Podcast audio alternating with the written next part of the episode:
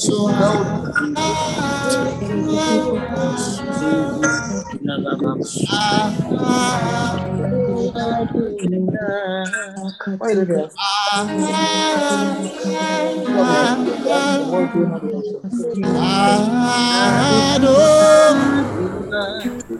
Your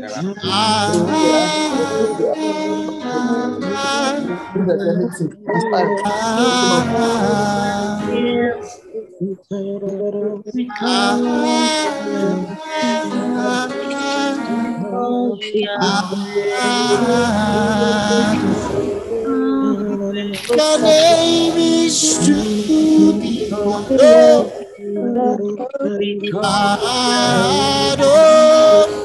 Your name is to be hallowed. Adonai. Your name alone we hallow. Adonai. Your name alone we honor. Adonai. Yes, Lord. Your name alone we lift high. Thank you, Holy Spirit. Ah. Father, we thank you because your name alone is praised. Your name alone is glorified. Your name alone, O God, is exalted in the midst of your people. Oh, Shakira. Lord, bless you because we know your name alone is glorified in the midst of us. We bless you, precious Holy Ghost, for the things that you are doing in our lives. We thank you, Father, for the things that you are blessing and exalting in the midst of us. Father, we thank you for the flow of your knowledge and the revelation of your spirit. We thank you, Father, for the outpouring and the out of grace in the midst of your people. We thank you, Father, because even in this day, oh God, you crown us, oh God, with your presence. You crown us, oh God, with your presence. You crown us, Father, with your presence. Ora kena mosakle ivekila Oh, Shana Mande Kluas Ramash Thank you, Holy Ghost. Thank you, Holy Ghost. Thank you, Holy Ghost. Thank you, Holy Ghost. Mara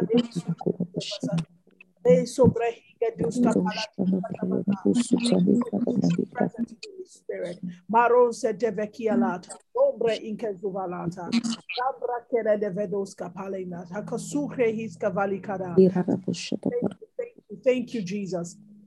Father, I thank you because, oh God, you are opening blind eyes in the name of Jesus. You are opening deaf ears in the name of Jesus. Father, we thank you because you are doing miracles, miracles, miracles.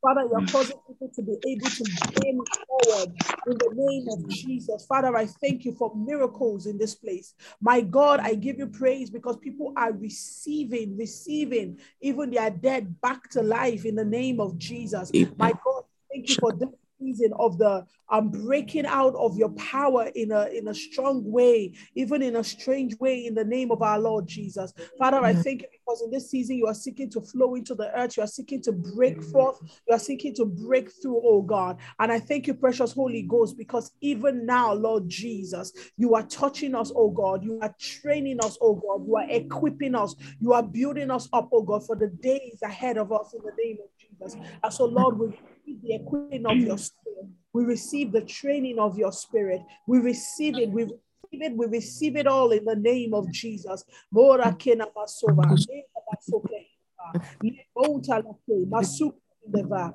makora basela valakela, makoska papale, jambra gadia. Thank you, Lord Jesus. Thank you, Lord Jesus. Thank you, Holy Spirit. We follow you, Holy Spirit.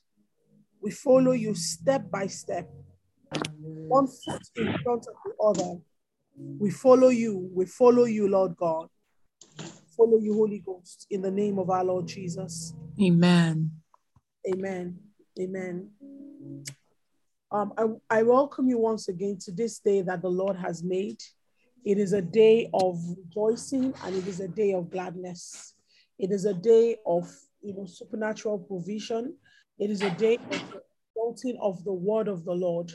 Um, it is a day of outpouring, you know, a day of grace, a day of truth. Um, I, I, I just welcome you to this day that God has made room for us. And please mute your microphone. Um, God has made room for us um, in the spirit realm in this day. And I, I just bless God because it's, it's a day where you're going to record testimonies upon testimonies of the of the presence of God, you know, and the hand of God in the name of Jesus. Um, you know, yesterday while we're praying, um, at some point I began to say that I, I sense that the Spirit of God um, is is building up men and He's causing them to become like you know the the rivers of Eden, but not like the rivers. But I began to say that I perceive that it is like um, you standing and becoming the point where you know the rivers are breaking out of you and are breaking through you and are breaking forth uh, because of you. And as I said it, I heard the word estuaries, and I said, you know, what does an estuary mean? You know, can somebody help me look it up and you know tell me what it means?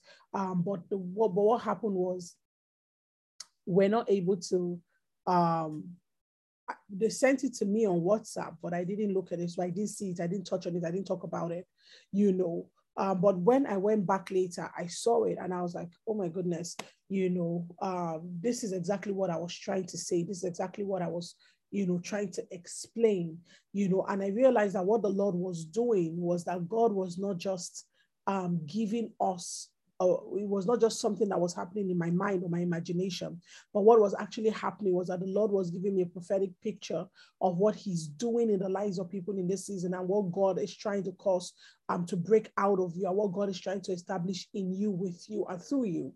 And so as I as I looked at that, I, I began to pray through throughout the day, and you know, and I feel so strongly that the system that God um, wants to talk to us about today is, you know, the distributary system of the spirit when it comes to, you know, like rivers and waters. I feel like God wants to speak about that really strongly because every time we see river, every time we see water, it, it represents the Holy Ghost. Or not, not every time we see water, but you know, most times if it's a river or a stream represents the flow of the Holy Spirit. And I feel so strongly that God is speaking today about the system by which um, the Holy Spirit flows and enters into the lives of people and breaks forth into the whole earth. And I feel like God is speaking about the way in which He wants to flow in you, with you, and through you um, to bless the world today. And so, in the name of Jesus, I just I just pray that um, as as we pray and as we talk and as we teach, that the Holy Spirit will be breaking into areas in your life. Um, Amen. so Genesis, in Genesis 1, verse 17, um, from verse 7 to 14, we see um, God actually creating man and, you know, God putting man in the garden. And um, let, let's just look at it. Genesis 2, sorry, um, from verse 8, it says, and, and the Lord God planted a garden eastward in Eden and there he put the man whom he had formed. Actually, from verse 7, Genesis 2 7, it says, And the Lord God formed man of the dust of the ground and breathed into his nostrils the breath of life, and man became a living soul. And the Lord God planted a garden eastward in Eden, and there he put the man whom he had formed. And out of the ground he made made the Lord God to grow every tree uh, that is pleasant to the sight and good for food the tree of life also in the midst of the garden, and the tree of the knowledge of good and evil. And a river went out of Eden to water the garden, and from thence it was parted and became four heads. The name of the first river is Pishon, that is which encompasses the whole land of Havilah, where there is gold, and the gold of that land is good. There is bdellium and onyx gold. And the name of the second river is Gihon. The same is it that compasseth the whole land of Ethiopia. And the name of the third river is Hiddekel. That is it which goeth forward the east of Assyria. And the Lord God took the man and put him in the garden um, of Eden to dress it and to keep it. Um, first of all, you know, the thing I love about praying is that God, you know, I would have for weeks been meditating and praying towards praying, and then God would take everything and he would tear it apart and just be like, you know what, um, this is what I actually want to say. I'm just going to take a little bit from your notes and, you know, you can just patch it up. So um, when God began to speak about estuaries yesterday, I was like, ah, oh God, we have this whole plan. Like I have these really powerful notes and things that I believe you want to share. And it's like, eh, it's me. And me, I'm telling you that I want to turn, turn a little bit. Why are you, you know, questioning me? Um, but I feel so strongly that God is trying to awaken us and awaken somebody um, to the knowledge of what you carry and how what you carry um, can actually invade and impact the earth. I sense strongly that God is raising somebody um, from, from the place of, you know, the kind of Christianity that enables you to go, you know, by with life and just enables you to be able to, you know, deal with the witches in your father's house and your mother's house and, you know, to be able to, you know, prosper your business and, you know, all those little, well, I call it little, but those things, God wants to take you past that place into actually making you um, the kind of person that is able to establish God in the midst of this world and establish Him um, in the midst of this generation. And God is trying to raise Josephs out of you people. And God is trying to raise um, Noahs out of you. And God is trying to raise disciples out of you, the kind of people that can stand and where one man's value is like the value of an entire generation. So that's what God is trying to build inside of you. And even this morning, God is saying, lift up your heads, begin to see um, the things that I have laid in front of you and the people that I have called you to be. And, you know, so as God began to speak about Genesis and God began to speak about, you know, Genesis um, chapter two and talking about how he placed man in the garden and all of that. Um, one of the first things that you know, um, that, that crossed my mind was where um, God began to, I said, okay, the garden and then you know, Eden. But the thing that many people always assume is that the Garden of Eden is Eden. But the Bible says he planted a garden in the east of Eden. So the garden wasn't in Eden. The garden isn't Eden. Eden is a bigger place, Eden is a bigger sphere.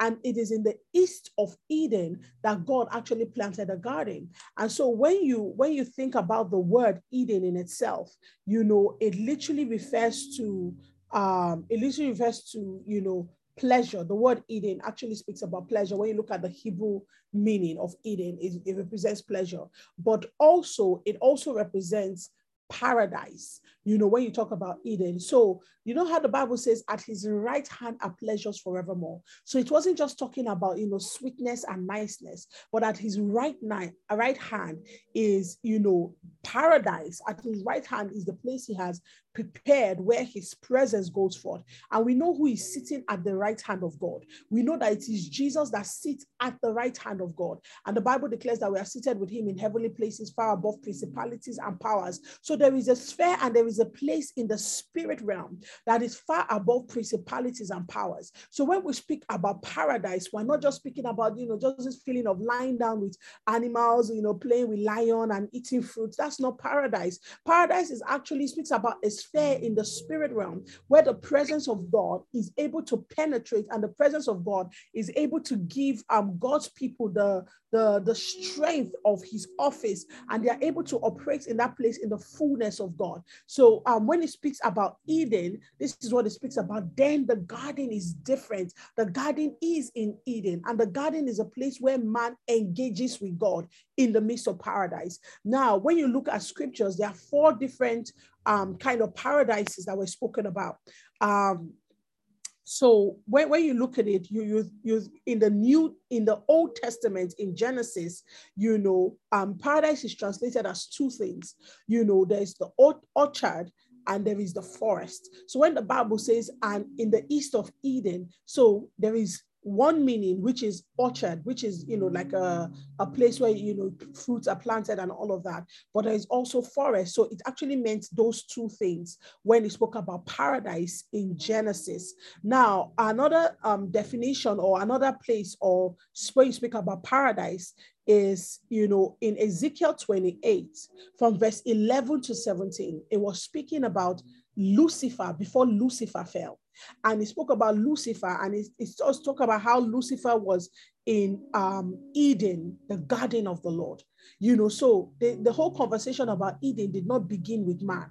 It did not begin with and God creating humanity. It actually began with Lucifer before the creation of man or this dispensation of time as we know it, so that you can begin to understand the contention that you are in, so that you can begin to understand why Lucifer was even on the earth. You know, the Bible calls him the covering cherub. The Bible calls him um, the one that, that goes back and forth. And the Bible speaks about it, said, by the abundance of your trading, iniquity was found in you. Who was he trading with? Why is it that when he fell, it was to the earth? Because it was an original domain and an original sphere that he was meant to operate in. So the Bible speaks about it. It said, you know, you were in Eden, the garden of the Lord, you know, and so you see that in Ezekiel 11 uh, verse 1 to 17. So there was a paradise that existed that Lucifer engaged and transacted from before. And then you now look at um you know um then there's the paradise in the third heavens you know and you see that in second corinthians 12 verse 1 um to 4 revelations 2 verse 7 7 you know there's the paradise in the in the third heavens. And then the last paradise that you see in scripture is the paradise under the earth you know where um righteous prisoners you know were, were taken to. So you see about abraham in those days. And remember the story of the, the the rich man and the poor man and how the rich man looked up and saw the, the, the beggar with abraham in abraham's bosom. And you know he he he began to say um he was crying out for a drink of water. Sorry give me one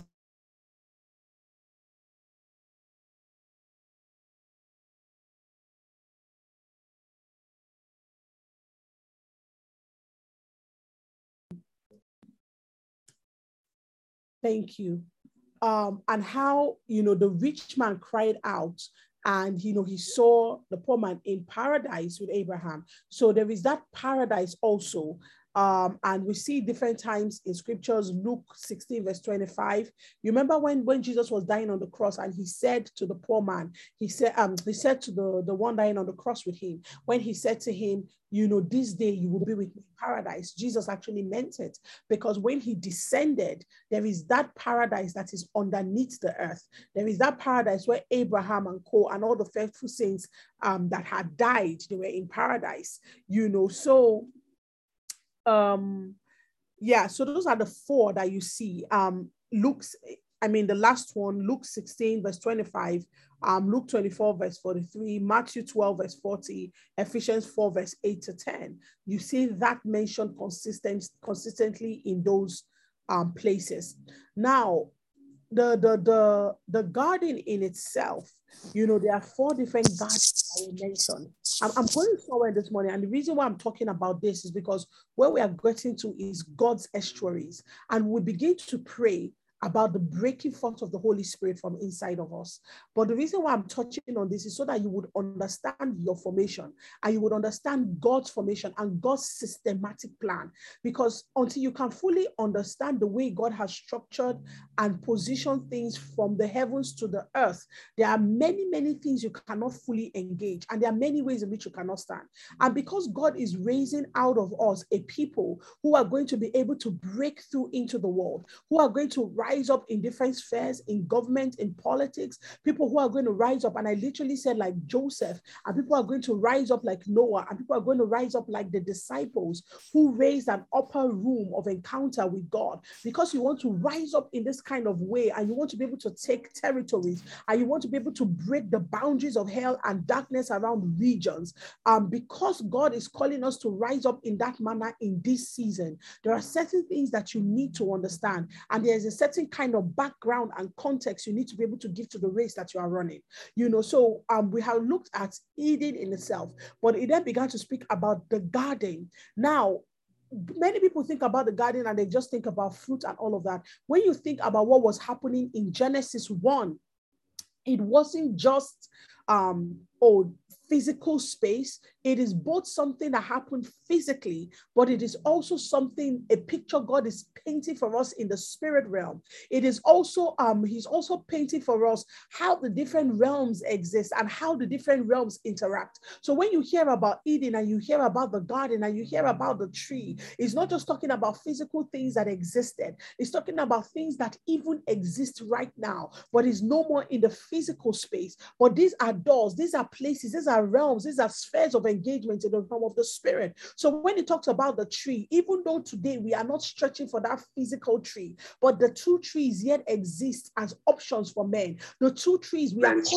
confronted by it every day as we go on in life. We are confronted by the need to be able to um to want to stretch out and to take of the things that will benefit us and to take of the things that will enrich us and we take of the things that we in our own sense is pleasant to the eyes and good for food or to wait on the Lord and to receive the nourishment of God and the strengthening of God. You know, so when we speak about the garden, each one of us has got a garden with the Lord. Each one of us has got a place where we meet with God in the midst of the paradise of God, in the midst of the flow of God's spirit. There is always a garden that is prepared for each man to be able to engage with the Lord. The moment when you come into an awareness of God's presence and you come into an awareness of God's spirit, in this very place is the garden prepared because the garden is the place of intersection between the heavenly realms and the physical realms where there is no um there is no breakage in the interaction and man is able to engage with the divine and the divine is able to engage with the human and there is no barrier between the two. When you come into that place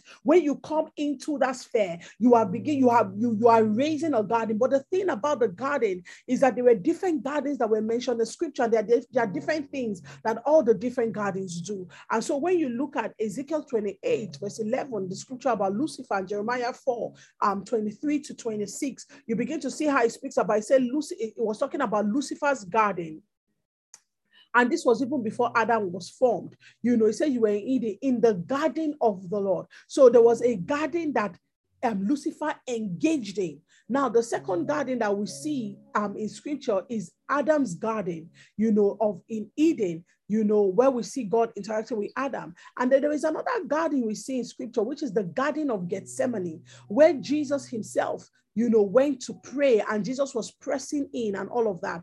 And then there is the garden of resurrection where Christ triumphed over sin and death and hell. And that garden, you see it in John 19, verse 38 to 42, then Revelations 1, verse 18. Now you begin to realize that there is something about a garden. Every time God speaks about the garden, He's not just speaking about um, a place where you know um, where where you go to um, just eat fruits and to you know see nice things. No, no, no, no. Every time the garden was mentioned, it was both a place of the pleasures of God, but it was also the place of tempting. It was also a place where um, men were tried and the spirits of men were tried. It was also a place where people had to overcome. It was also a place where people had to make the right choice. You see Jesus in his garden, and in the garden, Jesus was pressing and Jesus was pushing and Jesus was praying. And Jesus was like, You know what? Yes, I know I am standing right in the planting of God. Yes, I know I am carrying the presence of God, but I also know that in this place I need to triumph. I also know that in this place I need to overcome. It is almost that it was almost like the garden is the place of definition. It is almost like the garden is the place of birthing and rebirth. It is almost like it is in the garden that people are defined. It is almost like the garden is a place of lesson and the garden is a place of qualification. So man was made and then the garden was made and then man was placed in the garden. It was almost as though the gardens are created at the same time that a man is raised. It is almost as though there is a twin interaction between man and garden and the garden becomes the place place where a man is qualified to be able to step into what he needs to step into. And Jesus came into his garden experience, and the Bible declares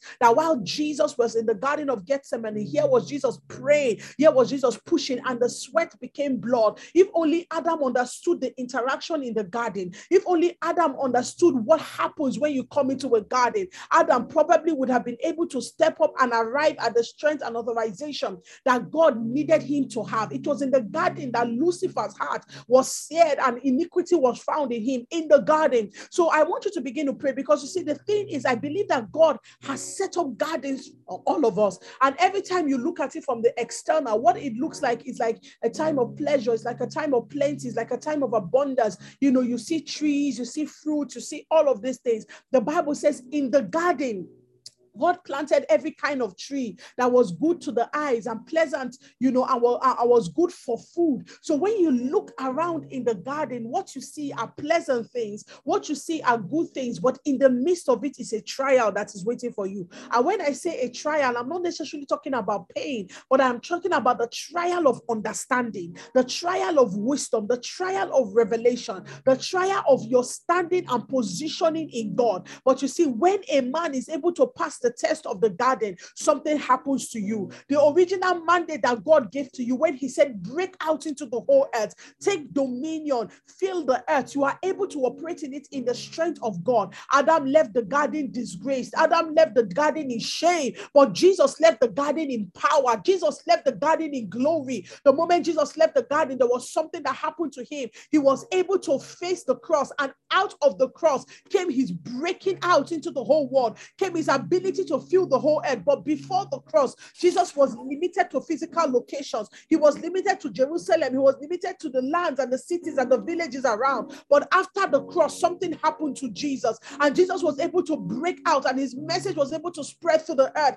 There is something about the passing of the test of the garden that enables a man to go global. There is something about passing the test of the garden that enables the voice of a man, that enables the strength of a man, that enables the calling of a man to be able to spread through the whole earth. This morning, I want you to pray. I want you to ask the Lord to give you wisdom. I want you to ask the Lord to give you understanding. I want you to ask the Lord to give you revelation concerning how you should engage the garden of your life. Because I perceive that God is setting people up in gardens this morning. I perceive that God is setting people up in, uh, I mean, garden like situations. And what it is, it is that it's a season of testing. So pray, ask the Lord that Father, as I enter this season, ah, my God, give me the foresight, give me the insight, because I believe qualification. It is a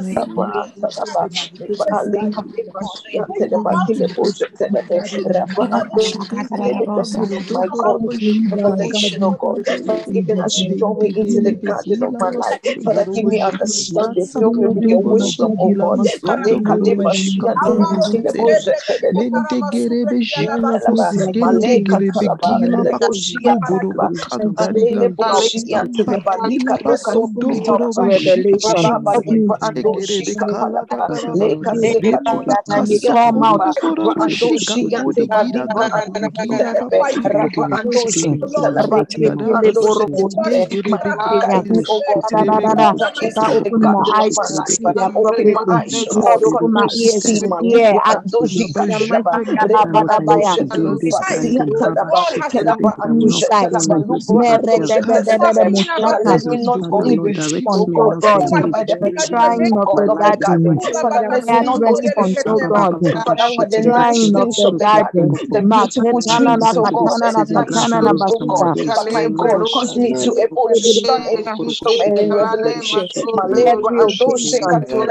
Spirit,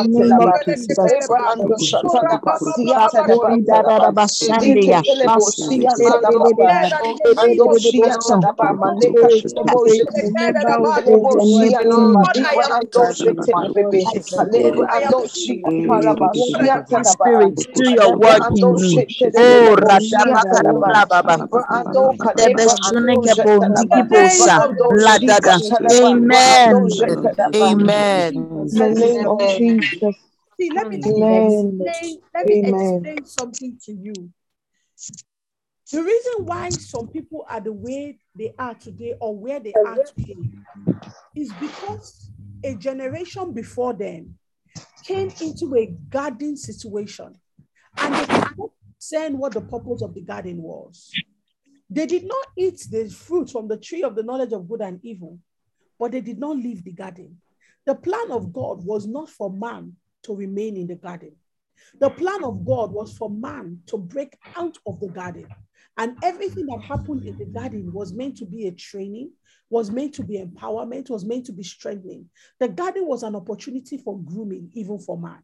And everything he learned in the garden, he was supposed to raise as a prototype by which they engaged the earth. Now, there were people that came into the garden setting of God, and it was supposed to be an opportunity for them to break generations out and into the vastness that God has allocated for them. But these people never left the garden.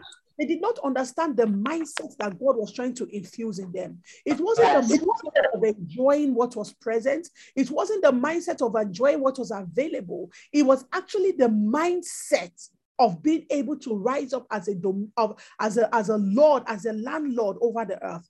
God is speaking today about the mistake of not being able to accurately engage your garden. many times people like Esau come into garden situations, and all that they are able to do is say, you know what, just give me porridge instead. Never looking and piercing through to realize that there is something that God wants them to do. I think about my life, and sometimes I meet people who have known me for years and how long I've done ministry. I meet people from university and they say things like, My God, I'm, I, I can't believe you are still on fire. You're still doing what you're doing. The person that I am today is a product of consistent choices I have made to do what I am doing. It isn't because opportunities and trees were not placed before me, but I chose this life. I chose ministry. I chose Jesus above other things. And so when you see certain people walking in certain strengths and revelation and knowledge, it is a product of the choices they made. Now, why did I choose this? Because I want to build something for myself that goes beyond me. I want to establish something on the earth so that in the day I am no more and people speak about me, they may speak about the way that God has blessed them. They may speak about the way that God has blessed their children. They may speak about the way that God has blessed the nation and the nations because of the choices that I made. I realized that the only way that that could happen was that I will restrict my hand from the tree of knowledge of good and evil, and I will allow myself keep stretching my hand towards the tree of life, but make a deliberate choice to arrive at a place where God can say you are now qualified to break out into the whole earth. It doesn't happen simply because you are ordained or anointed. It doesn't happen simply because God gave you a prophetic word. It happens by consistent choices that you make. And so this morning, as we have prayed, I pray that the Spirit of God will help you to be able to also discern the gardens that are placed before you, the opportunities and the choices that you need to make in the name of our Lord Jesus. You see, the thing about um about the garden is that going past that place, there was something else that existed there. And the Bible began to speak about the rivers of Eden. And the Bible began to speak about how um, this river went from Eden and it went into the garden. So it came from Eden, it watered the garden, and then from the garden, it broke forth into the whole earth. And that's the reason why we are in this place today, this teaching today. Because yesterday, God was speaking to us prophetically about estuaries. And I believe very strongly that this is the word of the Lord for you today. And God wants you to see yourself as a type of estuary. And God wants you to understand the role you are called to play. Now, what is an estuary? An estuary is a partially enclosed um, coastal body of water with one or more rivers or streams flowing into it, and with a free connection to the open sea. You know, um, estuaries form um, form a transition zone between river environments and maritime environments and are an example of an ecotone and we'll get to ecotone so it is um the, the the the when you have rivers coming and then you have where the rivers flow into and that place now flows into the sea. The place in the middle where the rivers gather, from where it makes a transition into the sea, is called the estuary. And the Bible speaks about how the rivers break out of Eden. And yesterday, as we were praying, I began to say, but I, I hear the Lord speaking about estuaries. And as I prayed more about it, I felt like the Lord was giving a picture of the people because Eden, let me show, let me, let me just show you um, um, a pictorial representation of what I am trying to say. Um, host, can you allow me share my screen, please? And the reason why I, I am saying this is because I believe that God is calling us to not be only be people who enjoy the presence of God in the garden, or not only be people who receive the Holy Spirit, and are able to engage with the Holy Ghost, but to also be people who can take what we receive in the Spirit and break it out into the earth. Because the purpose of the river was not just for the watering of um, the garden, but was for the water to break into the whole earth. So the things that you carry and the things you are empowered to do and you have received by the Holy Ghost is meant for the whole earth. Now, um, I'm just showing a, a picture of this, this green thing on my screen and you look at Eden in itself, there's this big sphere of Eden. And then you look at the garden that is in the midst of Eden. And then there is this river that flows from Eden and it flows into the garden. And then from the garden, it then breaks into the whole earth. So Eden is a bigger sphere of the presence of God, the extension of God, you know, the grace of God, the anointing of God, the kingdom of God. But the garden is the place where the man, in the midst of the will and the strength and the presence and the power of God, the garden is a place that is planted in Eden where God interacts with man. And out of the garden and out of Eden comes a river that waters the garden, that replenishes the garden. Out of the presence of God comes a water, which is the Holy Spirit, that fills us up in the midst of our interaction with God, that fills us up as we dwell in the Lord, as we dwell in the secret place, as we dwell in the garden of the Lord. But the purpose of the river that we encounter is that this river is meant to break out of us and is meant to break through as different rivers. But you see, it is not enough for that to happen. Um, there is another picture picture I want to show you. But as that begins to happen, there is another picture that the Lord will have us see. And it is the picture of how that river, the rivers themselves now break out. And if you see where I'm pointing out on my screen, I don't know if you guys can see it. You see this little point right here is the estuary. This point right here is where the rivers flow and they gather. Can you see the pointer from my screen, what I'm pointing to? Yes, we can, So- Pierre. Yes. Okay, Yes, So we can. this is the open sea, and this is the estuary, and this is the rivers flowing into the estuary. Now, why was this picture so important to God? Because you see, it is from the estuary that the convergence of the rivers flows into the sea. And the sea represents every time you hear about the sea in scriptures, it speaks about the people, the nations, it speaks about the world and the nations of the world. So, right here is the whole earth and the nations of the whole earth, but here is the estuary. And that's why when the Bible began to speak, it says, And the rivers from there broke forth and watered the whole earth. But before it waters the whole earth, it must come to the point of an estuary. And I believe very strongly that in this season, God is making men like this. God is raising men that are like that are like the convergence of the rivers of God, that are like the convergence of the flow of the Spirit, because the rivers speak about the Holy Spirit. And you see, every time as he spoke about the breaking out of the forehead, he's actually speaking about the breaking out into the multiple um, expressions of the Holy Ghost, the multiple expressions of God's Spirit. And so, what is happening in this season is that God is raising a people um, that are able to not only receive the full expressions of the Holy Ghost, because what are the breaking out in the four heads? You, you see the giftings, um, the talents, the capacity, the ability, you know, the wisdom, and all of that that God has given to us. And you begin to speak about the gifts of the Spirit, the prophetic, but all of that must arrive at a point where it is able to engage with the whole earth, where it is able to engage with the world. So it is not enough for us to have all of these things, but the things that we have must be able to water the sea.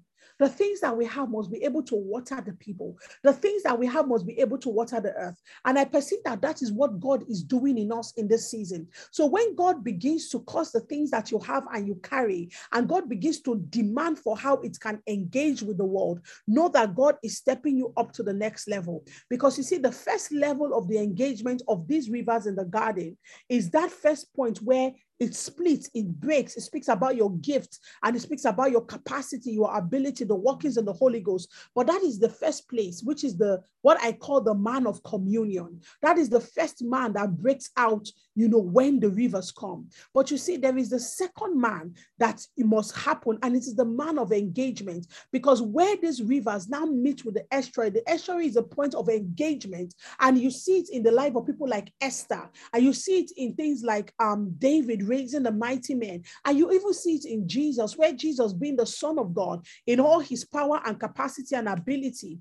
yet you see Jesus being able to engage all kinds of people that the world will look at and say, Why are you touching this kind of person? Why are you engaging with this kind of people? But Jesus made it clear that he had come so that he would touch the whole earth. He had come so that he would fulfill the mandate that Adam failed, at. And he said, Greater works than this you will do. Greater works than this you will do. So that man of engagement is what is necessary. I, um, you know, a couple of days ago, I, I went, um, I was on a live that Apostle Tomi Arayomi was doing, and he was speaking about you know, people saying, Oh, pray for Ukraine, pray for Ukraine. And he was saying, I'm not saying don't pray for Ukraine, pray for Ukraine. But what I am saying is, why are we so taken by the need to pray when we did not do anything about the prophetic word we received? And he said, This prophetic words, he said, you, There are people who have followed him for years and they can tell that his prophetic words are accurate.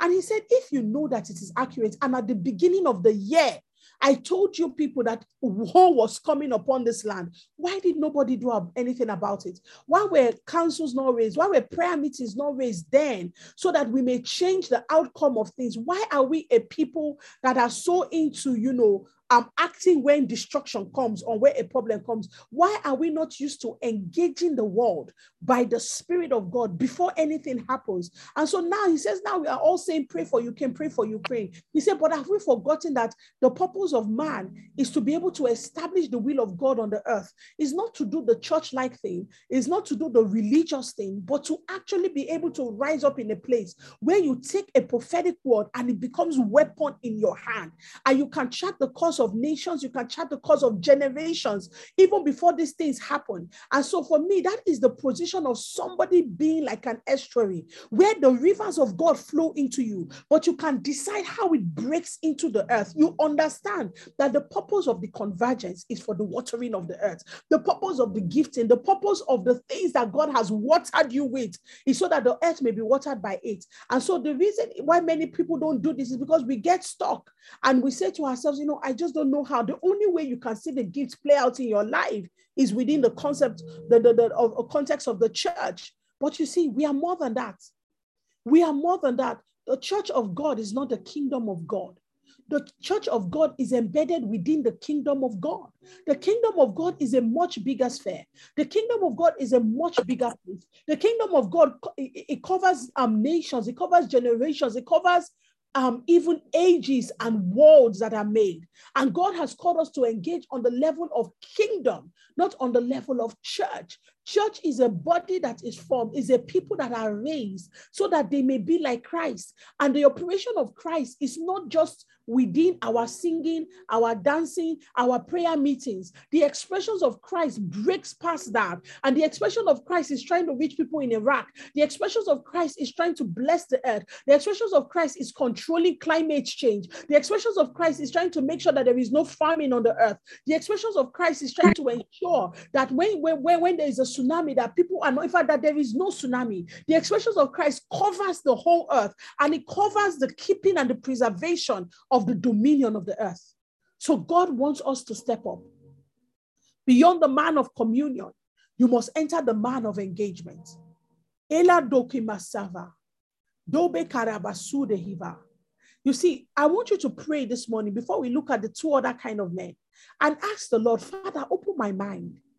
Father, show me how to take the things I have and to translate them into the watering of the earth. For somebody listening to me, even your wealth and your increase is connected to what I am saying. It's connected to your ability to translate the gift of God upon your life. It's connected to your capacity to realize that the rivers that flow inside of you, the Holy Ghost that is inside of you, is meant for an expression and a watering of generations upon the earth. You see, some people are holding back the Lord.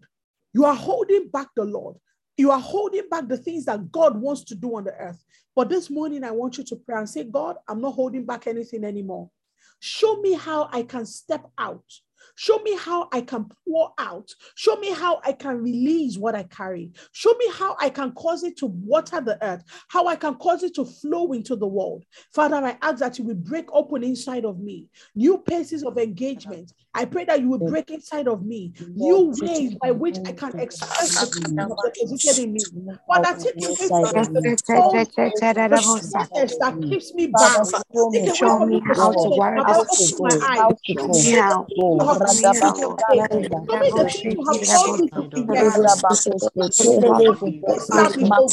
The things that are meant for the watering of the earth, the things that are meant, oh God, for the blessing of the whole world. My God, I ask that you will cause the vision my and eyes. the to implementation see of know the me. And my Lord. Jesus, now my God, I will whatever that every single that you have them blessed see, let them and to understand assist, me, what God, I will with the resources understand. of Open my eyes, oh God. Break out, Lord Jesus. I am out, Lord Let your river flows, Holy Holy. I ask that there will be inside of me. Stirring inside of me. Speak for the nations of the earth. In the name of the Lord Jesus, I stir spirit inside of you, oh God, to be a prospective God. Lord, I ask that you will shake, God, the corners in my spirit. Ask, oh How God, the that you will waters shake will the break places in out my soul. That there will how be I a can revealing and an engage with the unveiling, oh waters, God. The depths of how I you. can You engage with are the the one that is waters. God. You are the one that is able to Out, perfect. break You are the out, one that is able break to touch the out. people. Labadaditayalabokunda sutialala. Cause My God, I ask the that you rules begin of to engagement. diffuse. I ask that you begin to release.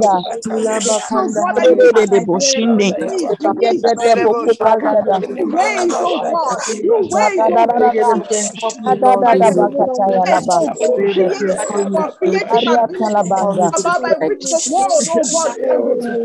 God,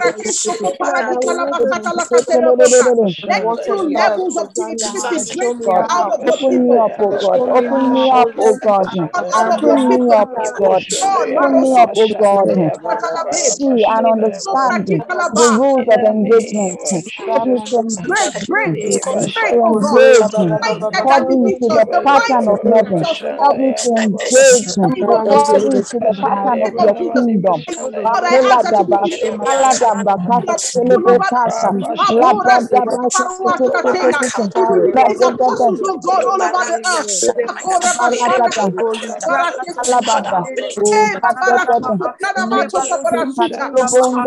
you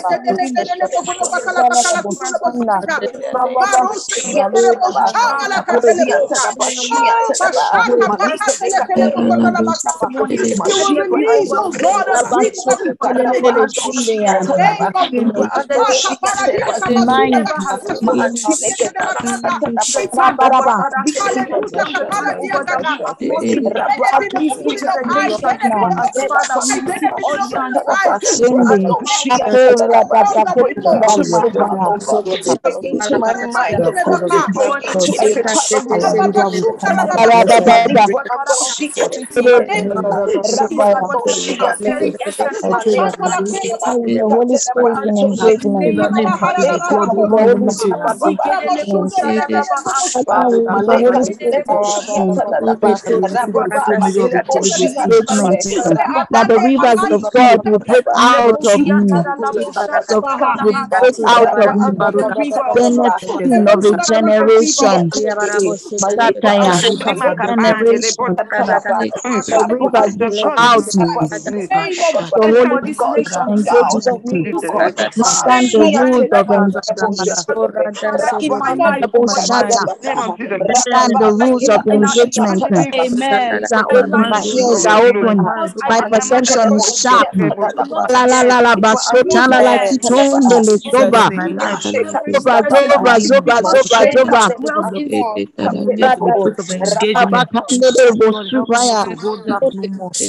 In the name of Jesus. Amen. You see, um, I, I I want you to be able to understand something that this salvation that the world is looking for is in this thing I'm asking you to pray about this morning. The salvation that the world is looking for. And when you look at where the earth is at and where the world is at, you cannot engage any other way. You cannot engage any other way but by being prophetic and your eyes are opening. But there must be the grace of the apostolic that must break out of you. This is not the season of one apostle. This is the season of the apostolic expression of God out of a generation. There is no other way we can do it. The prophetic will help you know what is happening, what should be done. But it is the apostolic that helps you break the ground. That's why you have been hearing prophecies about an apostolic and prophetic generation that is rising, the prophetic apostolic generation. This is the reason. And I need you to please shift with me this morning. And if you cannot shift, ask the Lord to help you. Because you see, the days where you hustle for only the provision of your house is over. And Mordecai said to Esther, Esther, you are thinking small. You are thinking like today's Christian. But Esther, you need to understand that what is coming requires you to raise up, rise up in the strength of the apostolic, requires you to rise up in the strength of a deliverer, requires you to rise up in the strength of one who understands that the life that she's living is for a people, is for a season, requires you to break the ground in places that no one has dared to go to. It requires you to change the expression of God that comes comes out of the church, it must water the whole earth. Esther, you are judging God by your own deliverance. You are judging the potency of God by your own provision. When you, Esther, is meant to be the one that proves God to a people, and you prove God to a nation, and you prove God to a generation. You people are meant to look at you the way you look at your crowning, and you say, Wow, this is supernatural. God must be alive for me to be raised as an orphan into becoming a queen. That is the same way that people must look at your life life and say, wow, this is supernatural. God must indeed exist for this person to be doing the things that they are doing. But for you to have that, for you to be the estuary, the Lord's estuary, that is the collection of the waters and the rivers of God, and you channel it into the sea, into the people, you must rise up and understand that this is what is needed for the time. It is essential, it is not optional.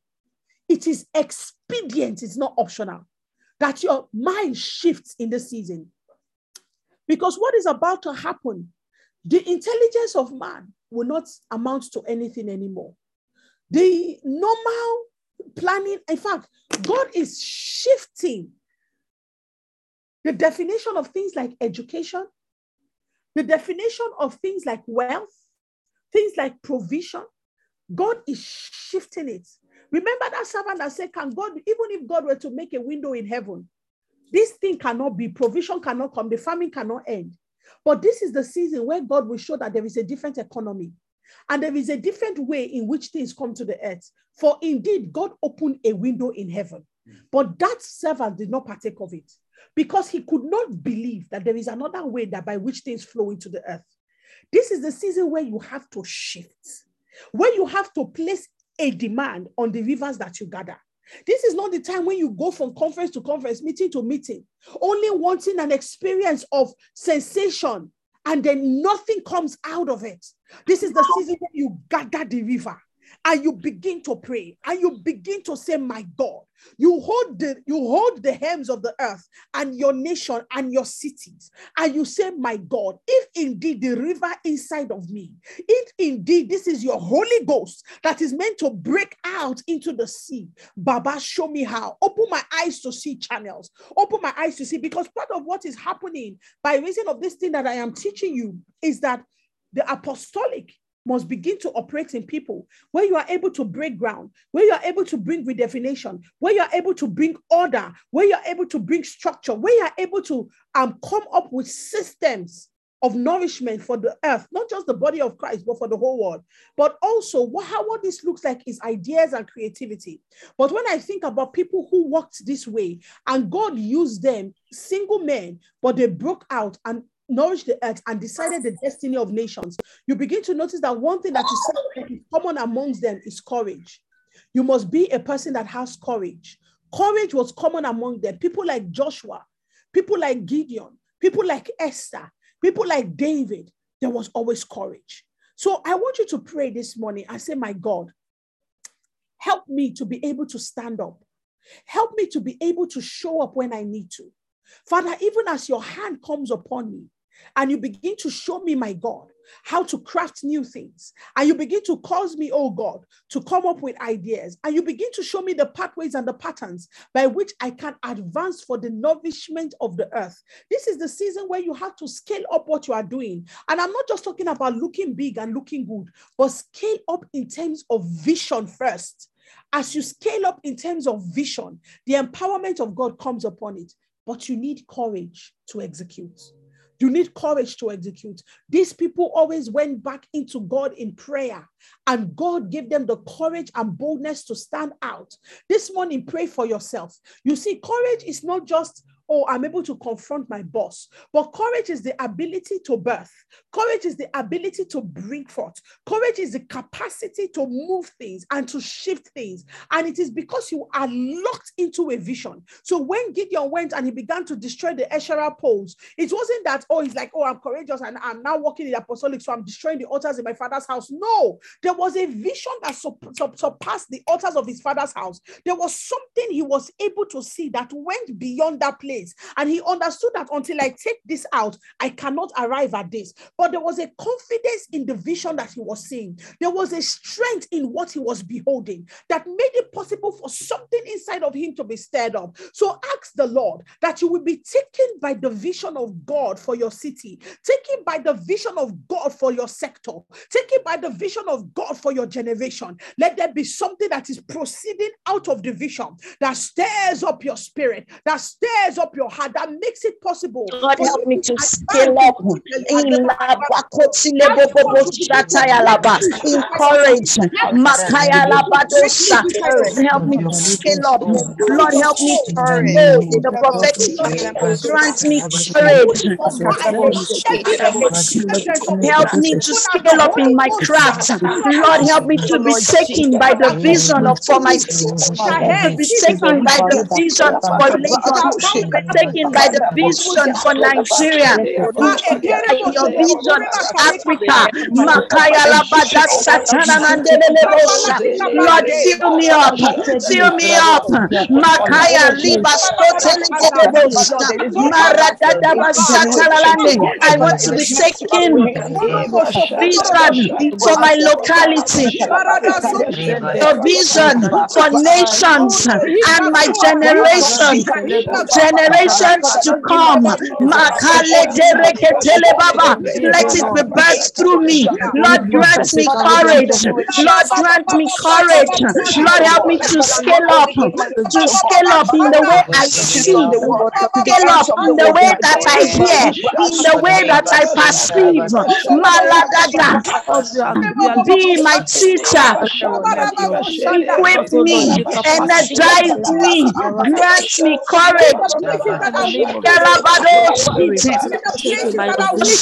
I cry out, oh, I cry out, oh God, the rivers that are gathered inside of me, Lord, let the technology of heaven advance me, advance me to the point where the shadows begin to be and these To the. Alaba, where they become benefits to people, to the generation, my generation. In the name of Jesus.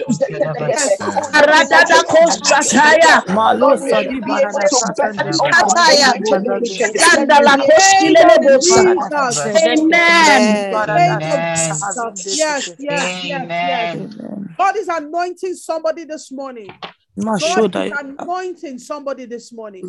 God is anointing somebody um, for the office. God is anointing someone for new releases, for new productions. God is anointing someone for more. Hallelujah.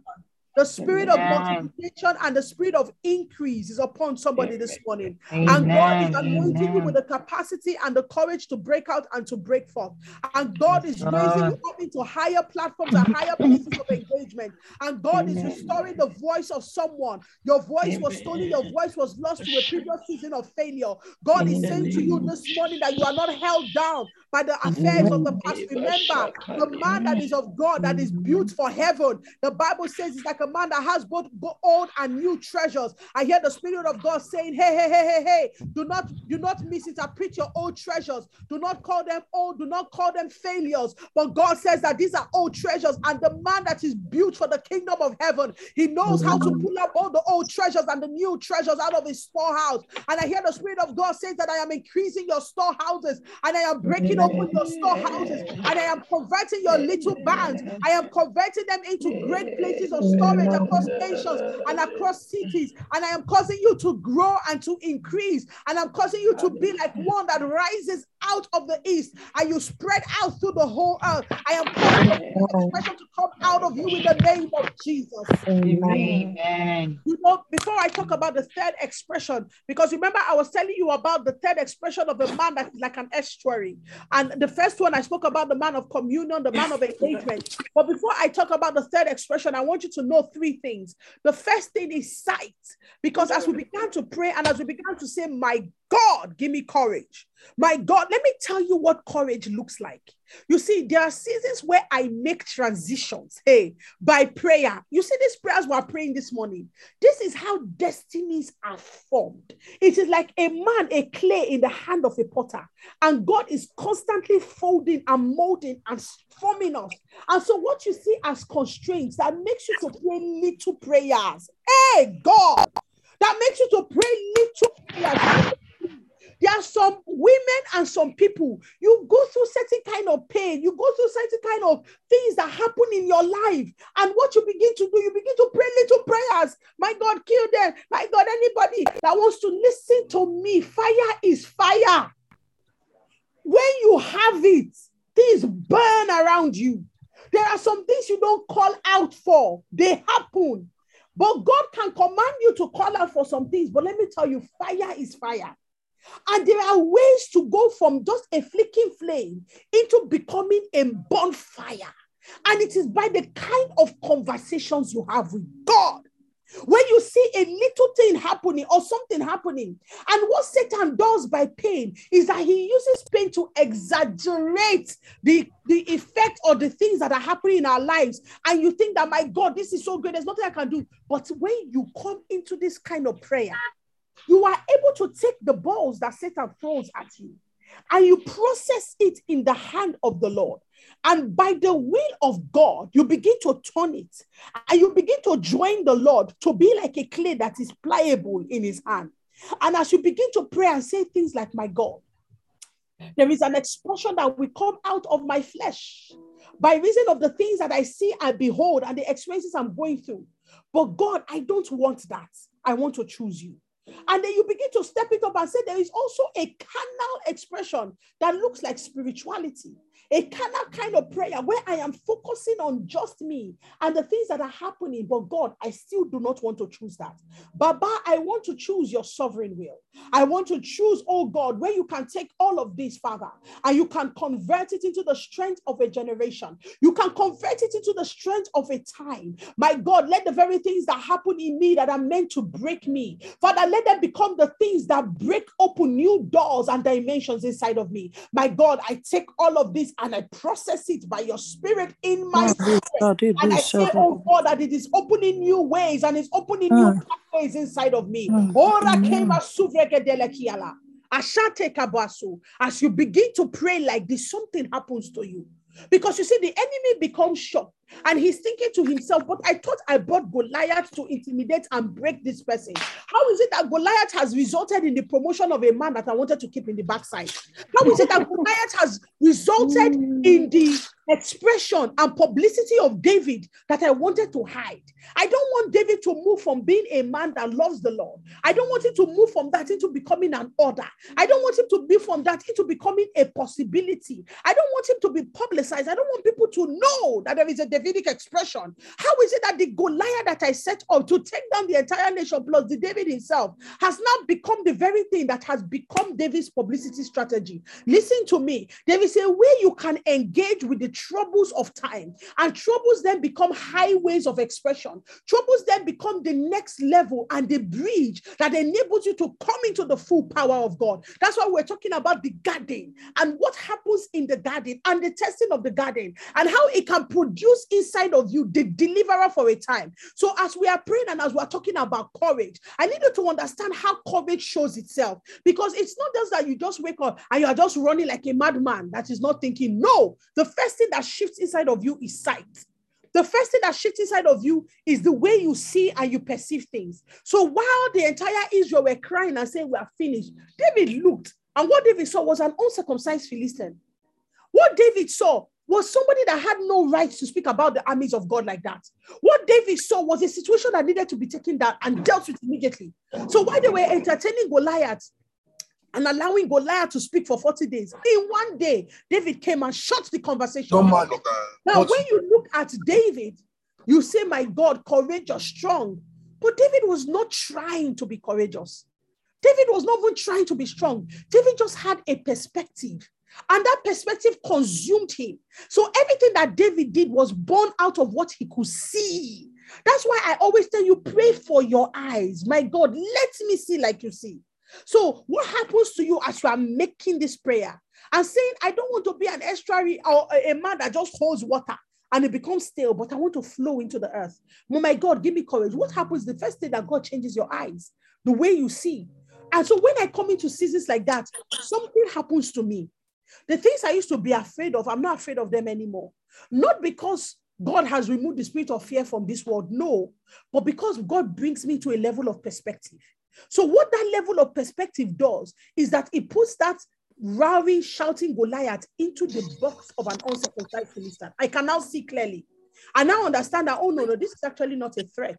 This is just a noise maker. This is just noise. I can understand where the real warfare is, where the real temptation is, where the real problem is. Everything now finds its place and they now fall into their different boxes. So when you are praying for things like courage, this is what God does to you. He first gives you sight and insight so that you can see clearly. The next thing is it changes your position, your posture rather your posture changes. So the way you used to posture yourself when you encounter certain things before it changes. Before you walk into a room and people are talking about money, they're talking about the next level, they're talking about the nation, they're talking about nations of the earth, they're deliberating on a certain level, and you are just there.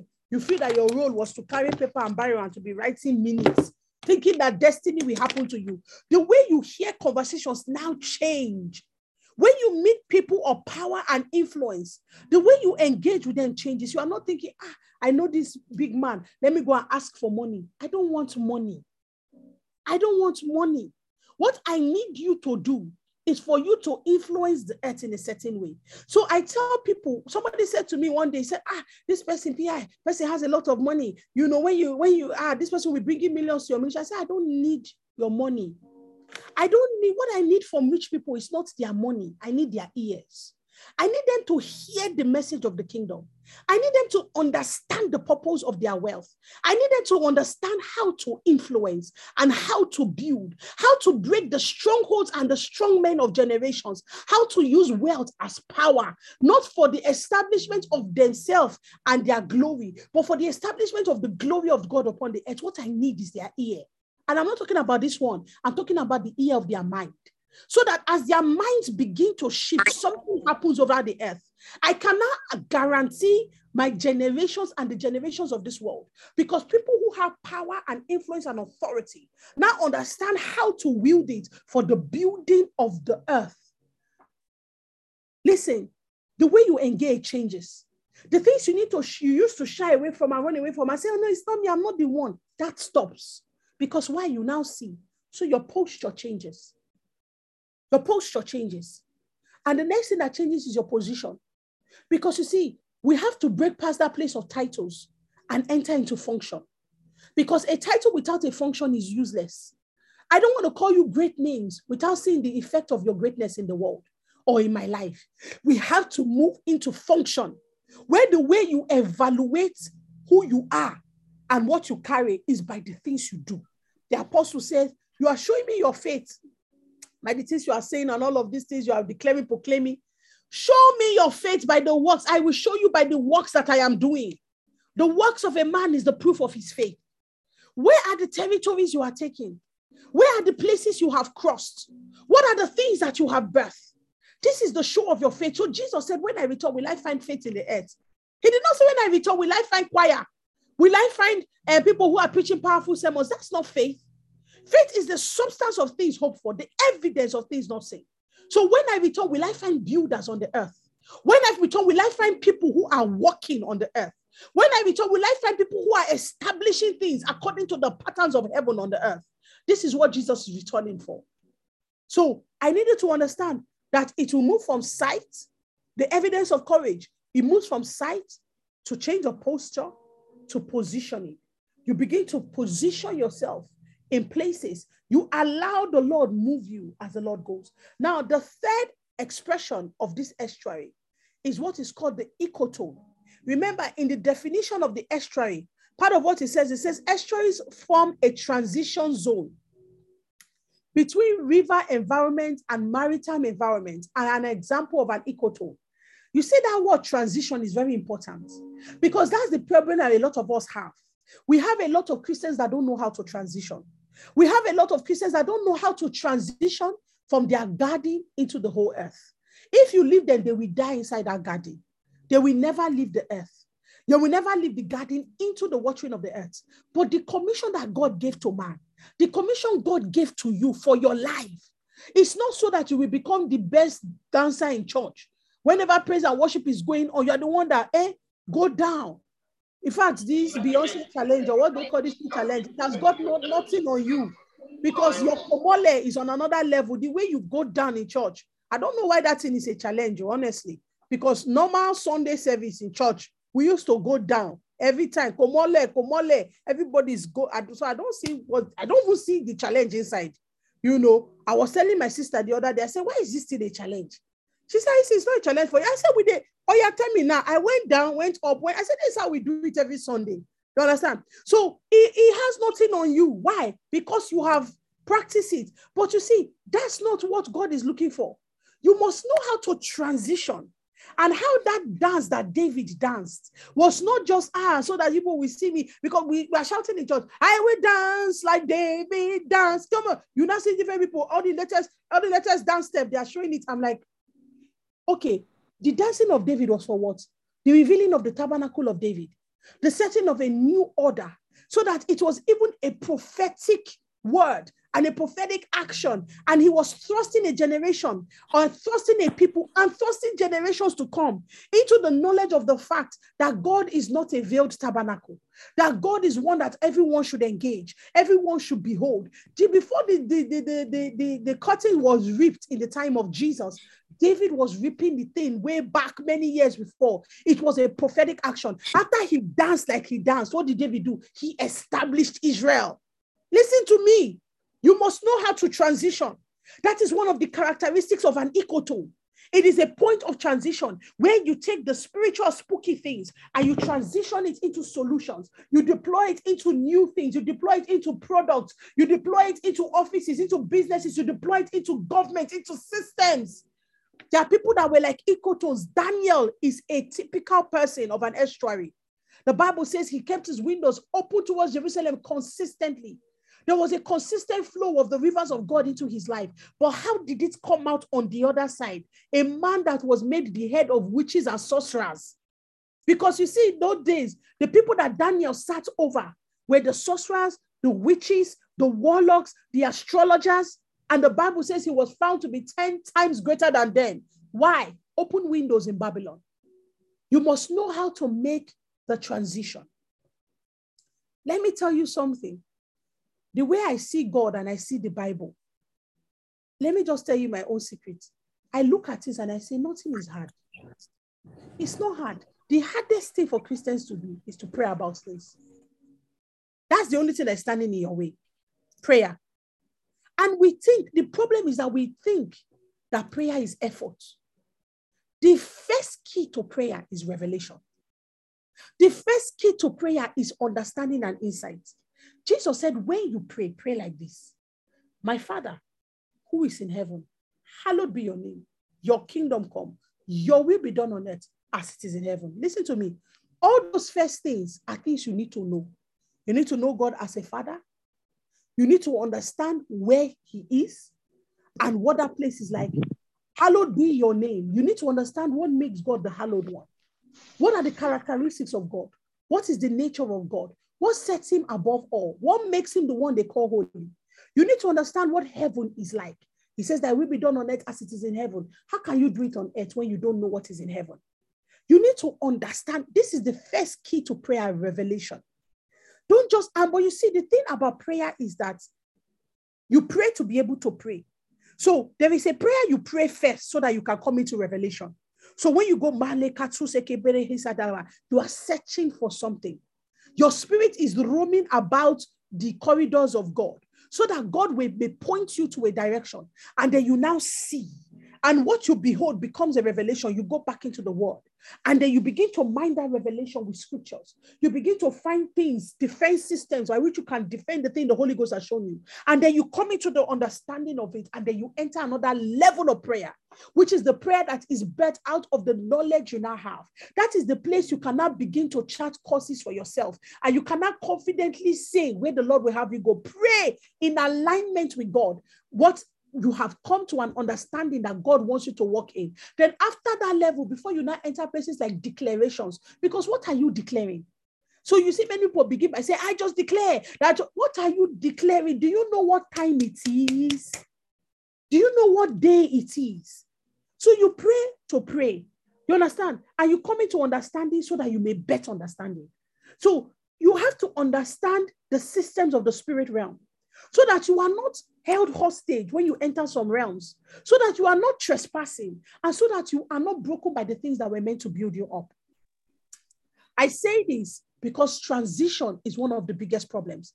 So ask God, show me how to transition. Open my eyes, Lord. You don't need to unmute your microphone. Pray this prayer by yourself. Show me how to make transitions.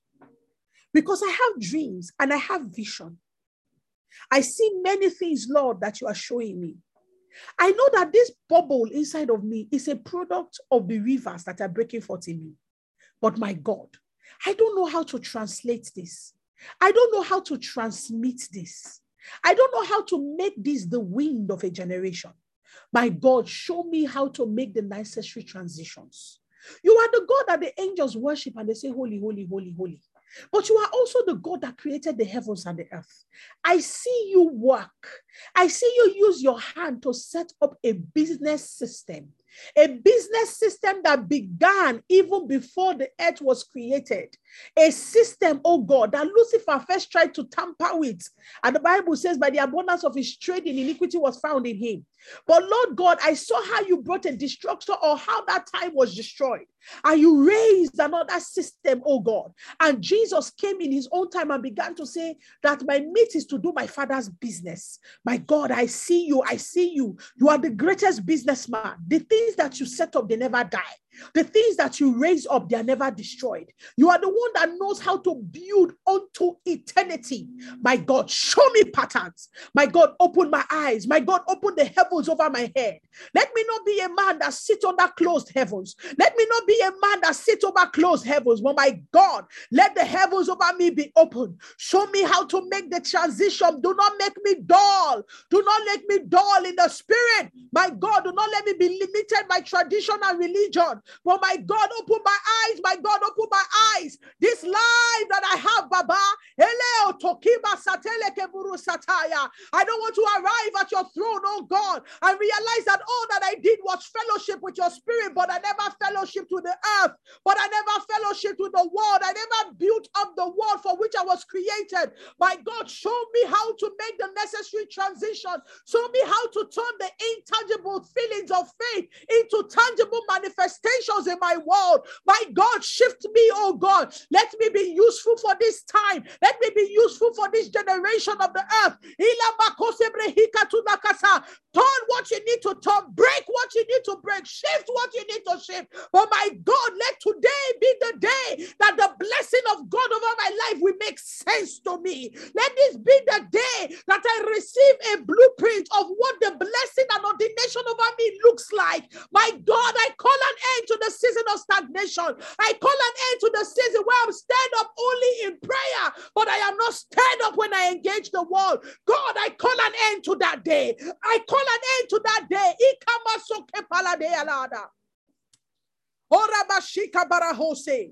Give me wisdom. Give me wisdom. Give me wisdom. Some of you were sent into lands and nations. You were sent ahead by God to go and be a deliverer. But you have gone there and you are cowering under fear. You have just melted into the system and the way they function there. But God called you to be the one that breaks the culture, that breaks the norm, that changes the narrative. But you don't know how to make the transition. Ask the Lord. It is easy. All you need to do is pray in sincerity, in truth. That is all you need to do. Be determined in your heart that if there is indeed a sword in Zion that pierces, that cuts through the soul, the spirit, the joint, the marrow, that pierces through the mind and causes there to be a revealing and an unveiling of the capacity of God, let that sword pierce you today. If it is possible in God, then let it become your, your portion. Elena kapasudeida. Thank you, Holy Spirit. Marado shake. Marado shake. Marado shake. Marado shake. And so I say, let the wind of the Spirit, let it blow into your life. Let it shift and push aside every lie of hell, every confusion of darkness, everything that wants to keep you in a position of mediocrity, the, the, the, the, the kind of spiritual mediocrity that makes it impossible for people to rise up. I pray that the wind of the Spirit will come and blow it away. Let today become the day of the opening of your eyes. Let today become the day of the stirring of your spirit for the solutions that are in God. Let today become the day that you who used to say, you know, I don't really care about all this Nigerian thing. I don't really call out, think I'm called to nations. Let this be the day that that changes. Let this be the day that something arises in your heart. And like Deborah, he says, Awake, awake, oh Deborah. Awake. I pray that this is the day of your awakening, that this is the day of your rising, that this is the day of your commissioning for the purpose of the things that God wants to do on the earth. In the name of the Lord Jesus. Baraha. No more sleeping. No more sleeping in Zion. No more sleeping in Zion. No more sleeping in Zion. No more sleeping in Zion. The enemy will not come and swallow us up. He will not swallow our generation. He will not swallow our children. He will not swallow up the earth. We will not be registered in heaven as the saints that filled the will of God. But my God, I pray that a Gideon army will rise up out of these people. I pray, oh God, that the ones that know how to drink with their hands up and watching and keeping watch, oh God, the ones that know, oh God, how to make make the transition from normal nourishment into becoming the soldier and the tool of God. I pray that it re-arise from these people in the name of the Lord Jesus. You are not the ones that will be taken down, but we are the ones that we consume and swallow. I pray that God will begin to show you that your ninth time will be filled with visions of solutions, that your ninth time will be filled with visions of blueprints, that you will arise every morning. 24 hours will look like two hours to you because there'll be so much to do and so much to accomplish in the name of the Lord Jesus. I pray that you will be the ones that will do the supernatural, that we command the heavens and move the heavens, not because you are trying to show a sign to people, but because you are trying to cause the excelling of the will of God and the manifestation of the promises of God to come to pass. In the name of the Lord Jesus. We are changing the plane of engagement. We are changing the table of conversation. Elama kotomia kalade. Zamba, zamba, zamba, kerodosi krahuzatiala the unction of the Holy Ghost. Meleno kruasati. Kalanaro sote bahai. Kalano seka bahai. Alande kuremasate. In the name of Jesus. And so the third expression, like I said, is the ecotone. Father, what's the time? Oh my goodness. Oh my goodness. I didn't realize what the time is. Guys, I apologize. I'm so sorry. Um, the third expression is the ecotone, and I'm just going to wrap up it quickly. And the ecotone is a place where two, So in biology, you have different kinds of uh, what's the word now? What's the word? Are the ecosystems. So where two ecosystems cross, or two ecosystems that are not meant to exist together, the point where they cross is called an ecotone. So where you find a desert and a grassland, it is very rare. Where you find a desert and a grassland, the boundary between the two of them is called an ecotone. Now, the, the significant thing about an ecotone is what exists in that ecosystem.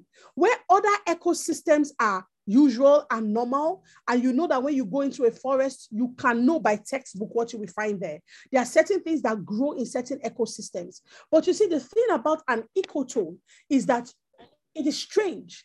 You usually cannot tell because within an ecotone is a very strange ecosystem because you will see things that are coming from the grassland inside there and you will see things that are found in the desert inside there. So if you find a rattlesnake in the desert for example and in the grassland you find maybe termites a termite that should not exist in a desert you find it in the ecotone between the grassland and the desert and you find the rattlesnake there. So it's a very complex ecosystem because why? There is a crossing, it forms a boundary point. Listen to me. One of the characteristics of an estuary is that it is an ecotone because the flow of the rivers and the things that naturally exist in the river are found there.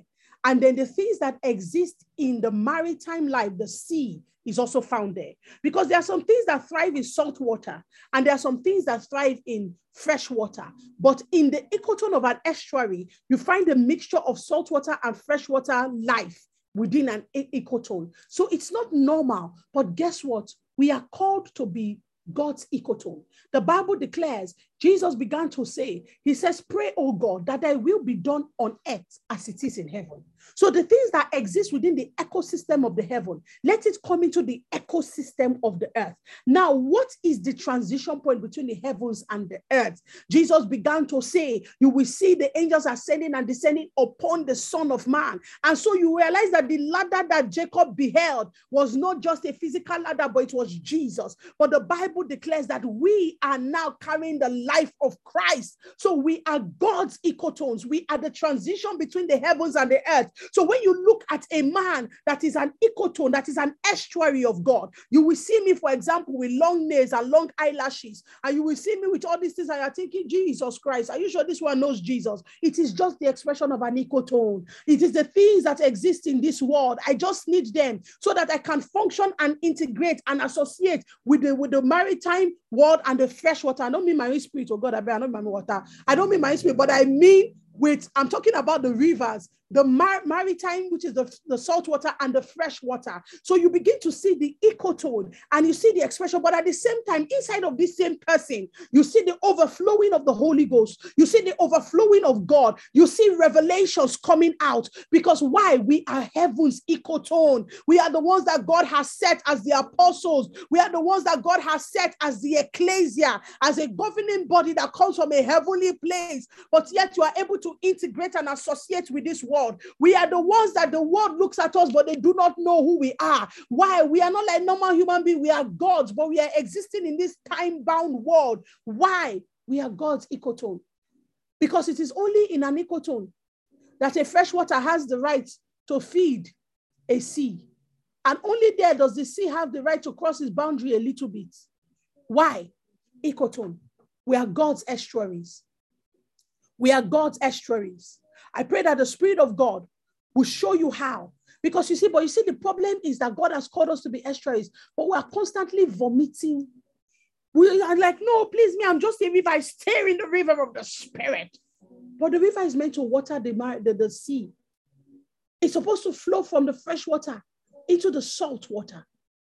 You are supposed to know how to make the transition. You are supposed to know how to feed it. I pray that the Lord God Almighty will show you how to take this posture. Now, the last posture is the posture of the man of dominion. Remember, we started with the man of communion, the man of engagement. The ecotone is the man of production, but the last one is the man of dominion because it the estuary then flows into the sea. And remember, the seas touch the whole earth, they are all connected.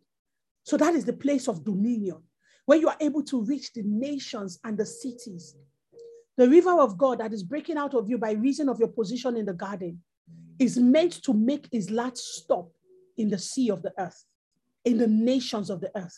This is why somebody can write a book and in one week you can fly and become an Amazon bestseller. Why? Because it did not start with writing, it began with waiting, it began with fasting, it began with prayer.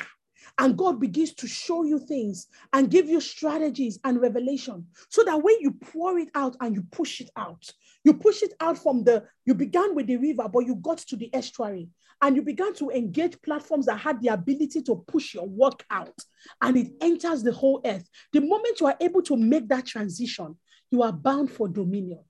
I pray that the Spirit of God will open your eyes. I pray that God will bless you. I pray that God will increase you. I pray that God will give you wisdom and revelation.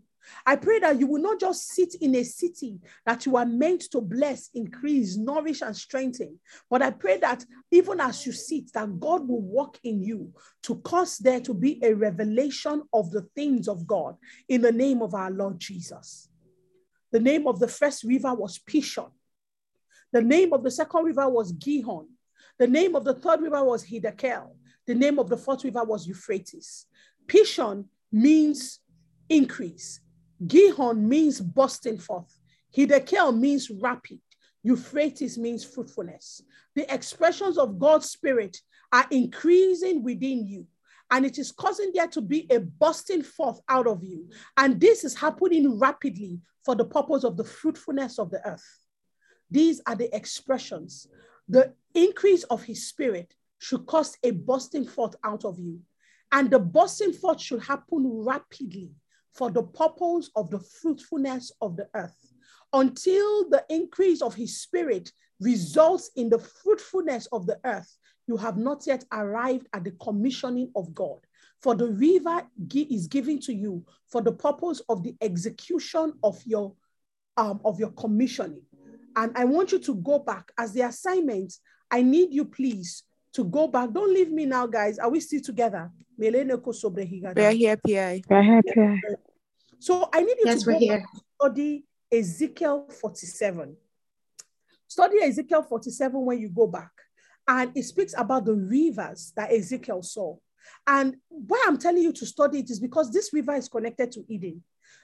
So thank you for staying with me. Please just hold on quickly. Now you see this picture right here that I'm showing you guys. Um, very, it looks ugly, but just bear with me.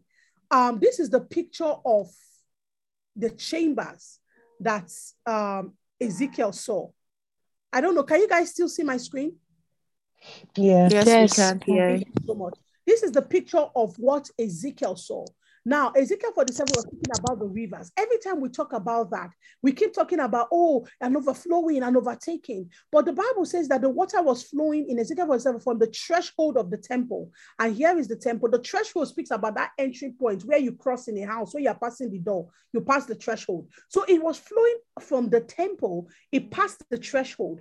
And it says it went, it flowed towards the east. Now, remember, the river came from Eden and flowed towards the garden which is planted in the east of Eden. Now, Ezekiel sees this water again coming, and it is flowing from the temple, which represents the embodiment of God, and it is flowing to the east again. It passes the east gate and it flows and it breaks out of the east gate and it, it, it breaks out in different measures, in four different measures. It breaks out from the ankle, it breaks out to the knee, it breaks out to the waist, and then there is an overflow, the fruitfulness of God. Now, Ezekiel sees this and he says, The Lord took him and he then went out of the northern gate and he went all the way and came, and the angel took him to look at it as the angel held the plumb line and he began to measure the expressions. Listen to me.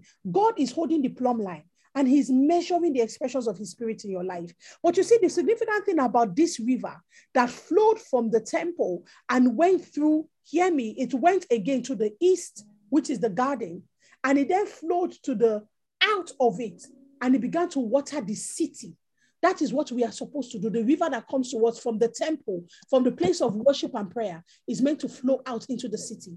And it says that wheresoever the river went, that there was growth, there was increase, there was nourishment that came, there was life that was coming out of the things that were there. You know, so it wasn't just Ezekiel taking in the river, but the river had characteristics. The river had characteristics and it had life. And somewhere planted there was the tree of life. So when they ate it, life came. I am showing you this picture, and I want you to go back and read Ezekiel 47. And I want you to overlay it with Eden and look for clues and look for things. And I need you to pray. Pray for yourself because many of us have misinterpreted the river and we have allowed the river to end here where the altar is. We have not allowed this river to break out through the eastern gate, to break out until it waters the city. But the angel of God is waiting here to measure, to measure.